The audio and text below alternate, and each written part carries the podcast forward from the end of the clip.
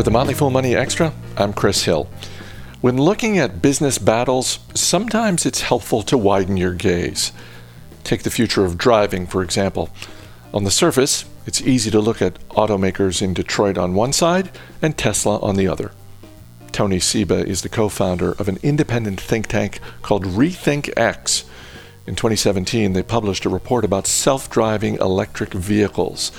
And when Tony and I talked, he pointed out that the competitive landscape is much bigger and involves many more players than one might think.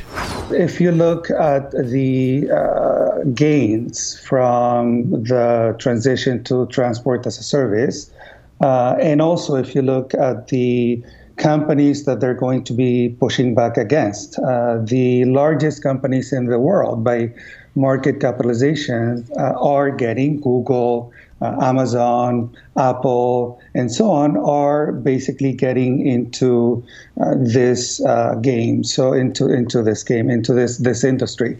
So essentially, it's not going to be just the large oil companies versus you know the little mm, you know uh, hippies doing an electric vehicle. It's going to be you know the large oil companies versus um, Apple and Google and Tesla and, and, and Amazon and so on. So, uh, and then on top of that, when you look at the idea that um, transport as a service is going to provide cheap, accessible transportation to a lot of groups that door to door uh, to a lot of groups who have been left out of the car ownership or even the public transportation system, the elderly, the disabled, and so on.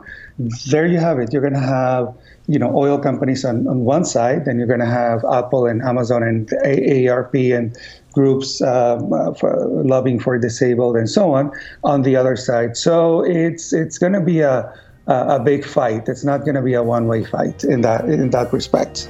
If you want to learn more about how Tony Seba and his colleagues are rethinking transportation, just go to rethinkx.com. I'm Chris Hill. Thanks for listening. We'll see you next time.